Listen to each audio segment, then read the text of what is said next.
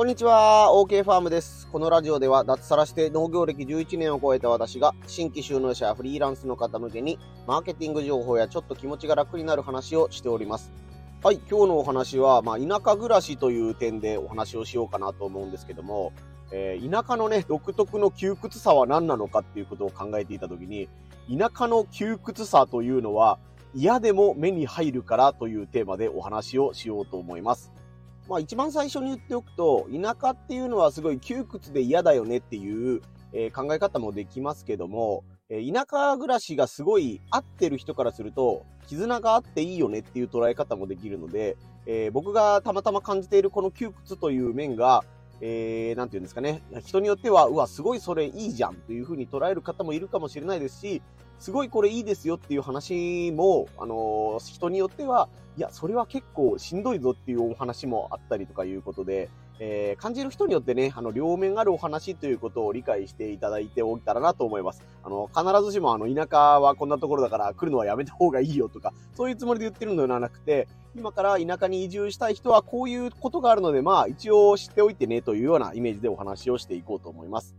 さっき言った結論の、えー、田舎暮らしの窮屈さは嫌でも目につくからということをもう少し噛み砕いてお話しすると、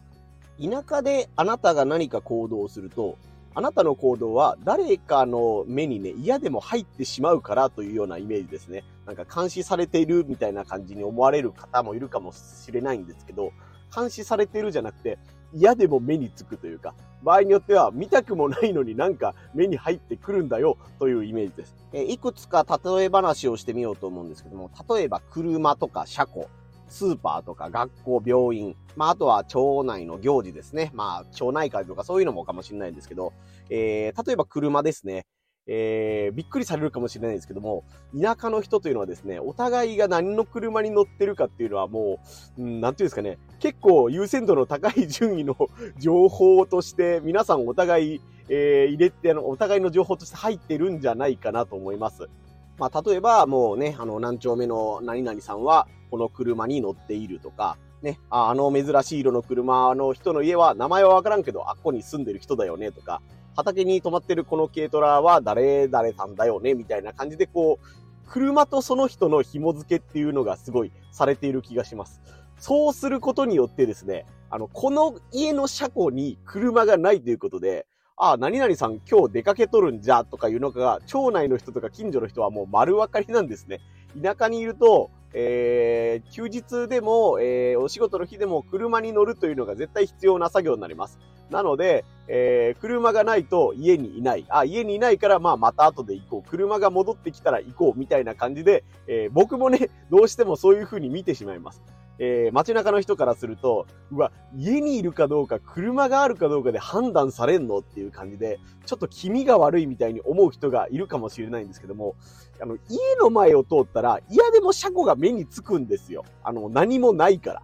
周りにパチンコ屋があって、ドラッグストアがあって、なんとかあのお店があってっていう感じで、自分の視覚をどんどん刺激してくれていたり、音が鳴っていたりしたら、そんな人の車なんか見る余裕ないと思うんですけども、山があるよ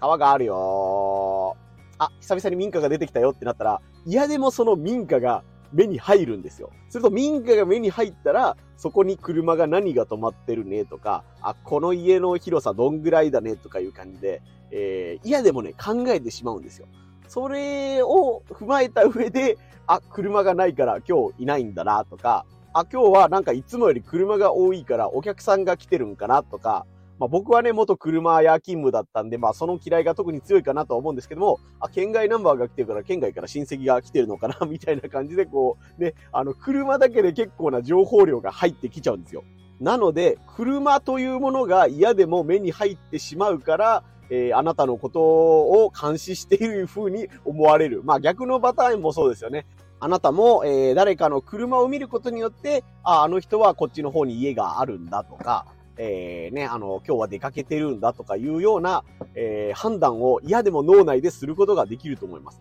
特にね、私が住んでいる地域は、まあ、あの、はっきり言ってお店があんまり多い店ではないので、コンビニ数軒とかね、あったりはするんですけども、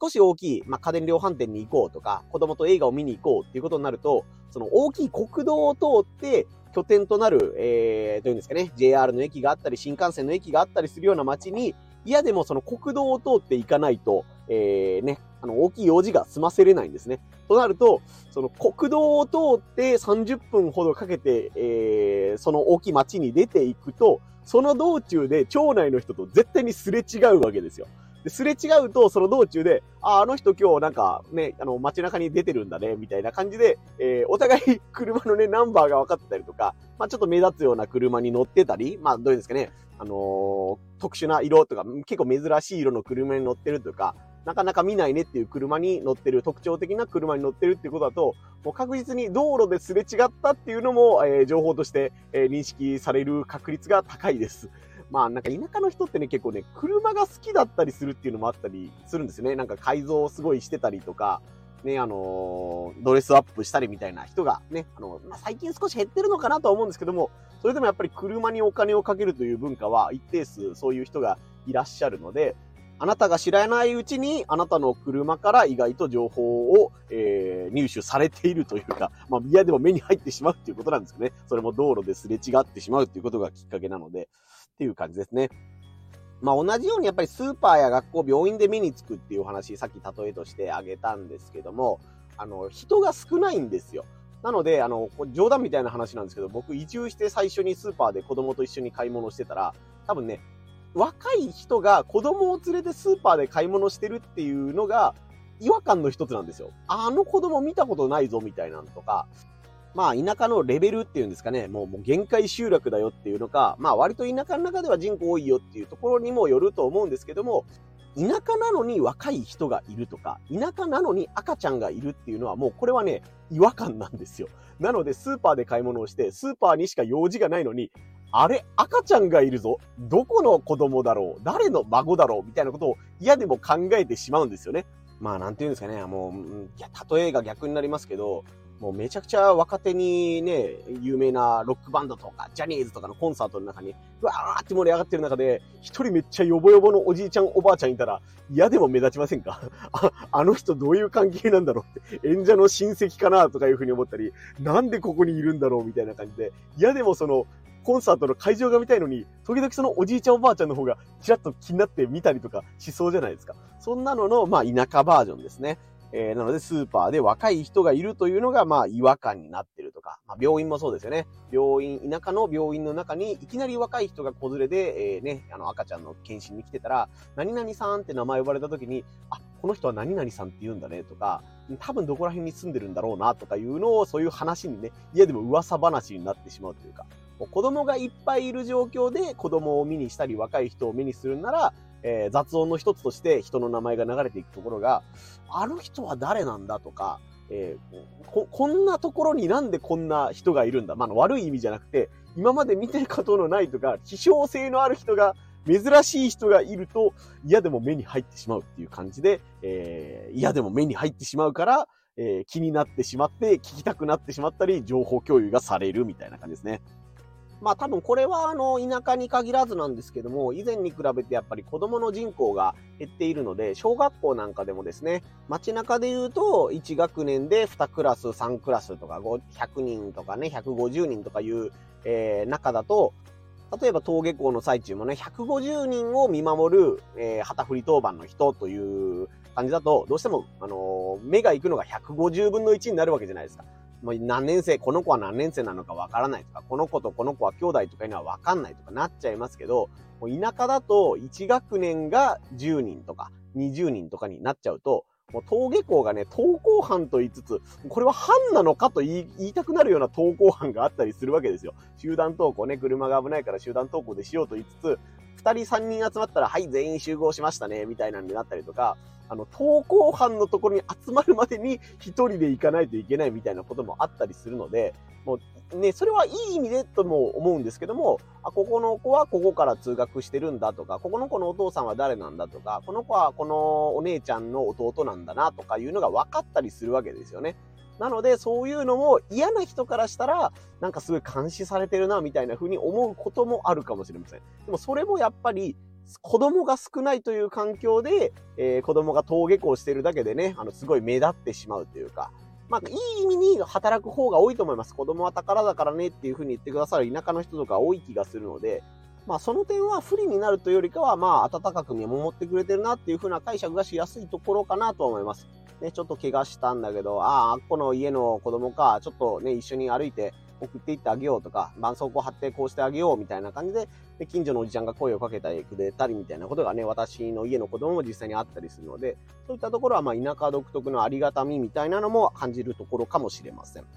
まあその他ね、やっぱりあの行事とか消防団とかなんかいろいろあると思うんですけども、田舎のめんどくささみたいなので挙げられるのがね、えー、町内会の回覧板がどうとかどうとかとかあると思うんですけども、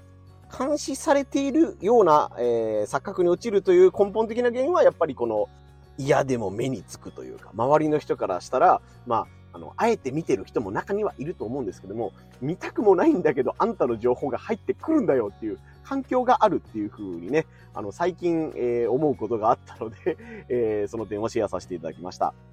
今回のね、ネタはですね、 Voicy のパーソナリティで、DIYYouTuber のえー、オカピさんっていう方がいらっしゃるんですけども、その方は、まあ、あの、地方都市に、えー、住まわれて、自分で、えー、YouTube で、えー、物件を直したりとかやってらっしゃる不動産系の YouTuber の方なんですけども、その方がね、少し前の放送で、東京に行ったら消耗する理由が分かったみたいな放送されているところがあったんですね。えー、理由が、まあその東京に行ったら、もう常に何か広告を目にしてるからすごい疲れるんだという感想を述べてらっしゃってて、歩いてても、あの、何かしら看板から何かを買わせよう、買わせようっていう広告が目に入ってくる。仮に目を、えー、閉じるというかね、目を閉じるは極端ですね。まあ、なるべく見ないようにして、えー、進もうとしても、何かの音がね、いらっしゃいませというか、なんかお得ですよみたいなのとか、ね、あの、出会い系がなんとかとかいろいろあると思うんですけど、そういう何かの音が、えー、耳に入ってくるっていうことで、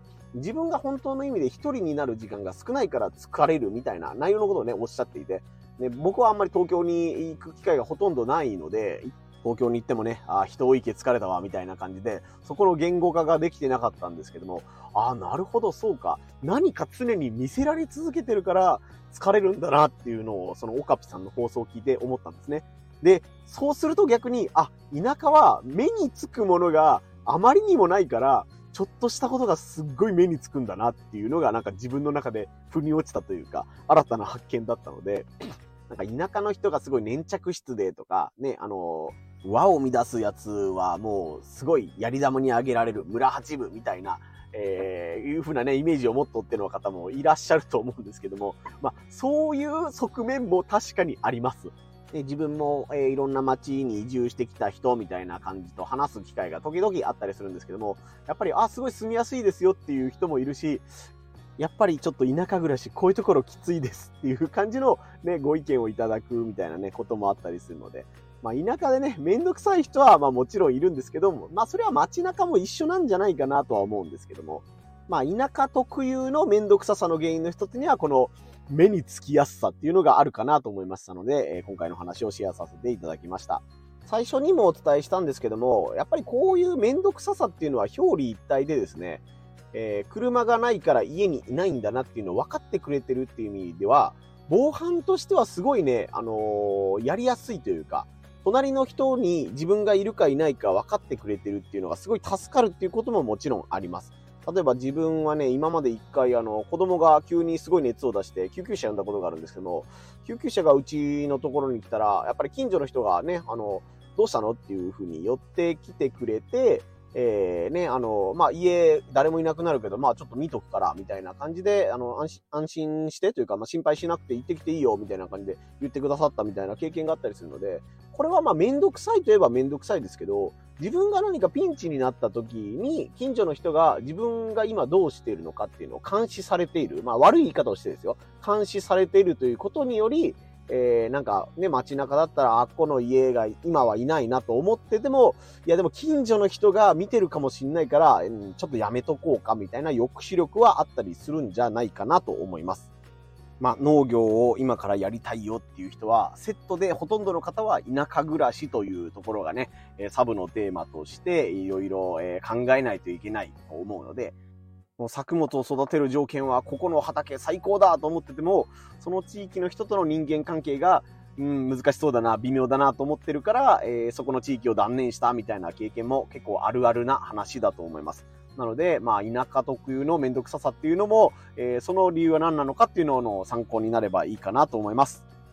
今日はちょっと長めに話しちゃったんですけどもね、えー、こんな感じで、えー、マーケティング情報とか、田舎暮らしとかね、えー、まあちょっと気が楽になる話みたいなのをしていこうと思いますので、えー、ぜひ SNS や、え音声配信のフォローよろしくお願いいたします。以上、OK ファームでした。